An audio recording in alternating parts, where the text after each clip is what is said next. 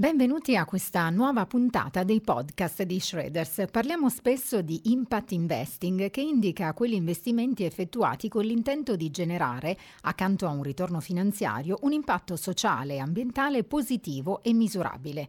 Gli investitori che vogliono sostenere una società più equa e un pianeta più sano hanno a disposizione una gamma di opzioni sempre più ampia, tra cui i private asset. In che modo il capitale degli investitori costituisce un asset chiave per un futuro sostenibile? Ne parliamo con Elena Bargossi, Senior Sales Manager Intermediary di Shredders. Perché gli asset privati giocano un ruolo così importante nell'impact investing? Le grandi aziende pubbliche sono certamente in grado di raccogliere capitali e contribuire agli obiettivi di sostenibilità. Tuttavia, queste aziende da sole non riescono a fare abbastanza.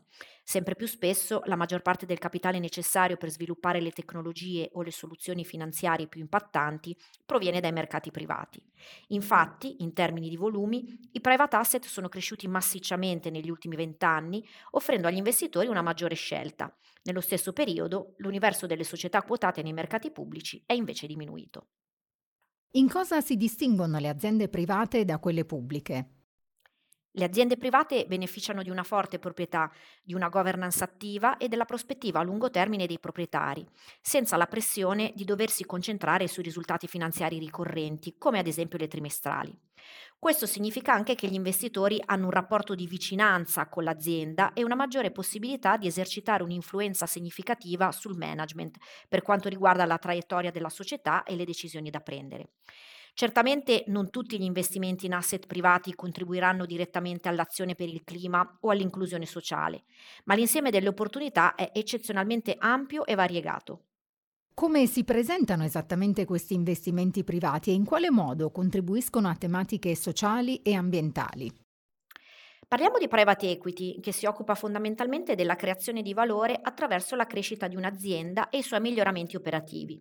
Spesso questi miglioramenti passano attraverso la riprogettazione di una linea di produzione in un'azienda tradizionale al fine di migliorare l'efficienza, l'affidabilità e di ridurre i costi. Inoltre, una linea di produzione più efficiente può comportare un minor consumo energetico che a sua volta contribuisce al raggiungimento dell'obiettivo net zero.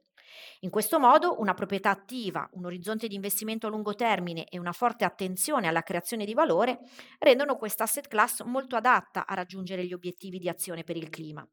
Naturalmente i fondi di private equity possono anche rendere la E di ESG un obiettivo molto più esplicito. Possono assicurarsi ad esempio che sia un punto focale durante la due diligence e spingere la società in portafoglio a rafforzare il proprio approccio sostenibile, oltre a divulgare i dati ESG nell'intero portafoglio.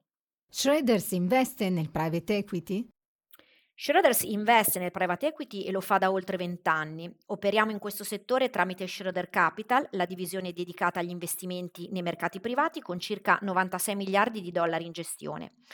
Il nostro team di private equity ha completato più di 100 coinvestimenti diretti allineati agli obiettivi di sviluppo sostenibile o SDG delle Nazioni Unite, questo perché abbiamo la consapevolezza che l'alfa finanziario e quello ambientale o sociale siano da, tra loro fortemente interconnessi.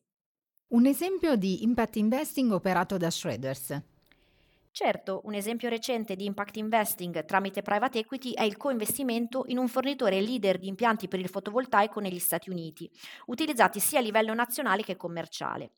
Questo modello riduce l'inquinamento e rende i processi produttivi molto più efficienti, puliti ed economici nel corso della loro vita.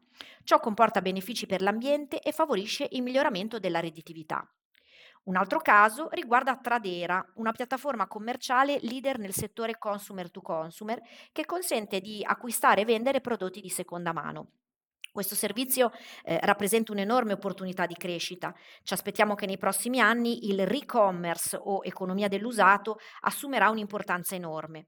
In questo caso il team di private equity ha coinvestito nell'azienda insieme a un general partner con l'intenzione di espandere l'offerta in nuovi prodotti e su nuovi territori in Europa, ma non solo. Qui è il concetto di economia circolare ad essere centrale. Per ogni prodotto scambiato di seconda mano si risparmiano i materiali, l'energia e le conseguenti emissioni di CO2 generate per la produzione di un nuovo prodotto.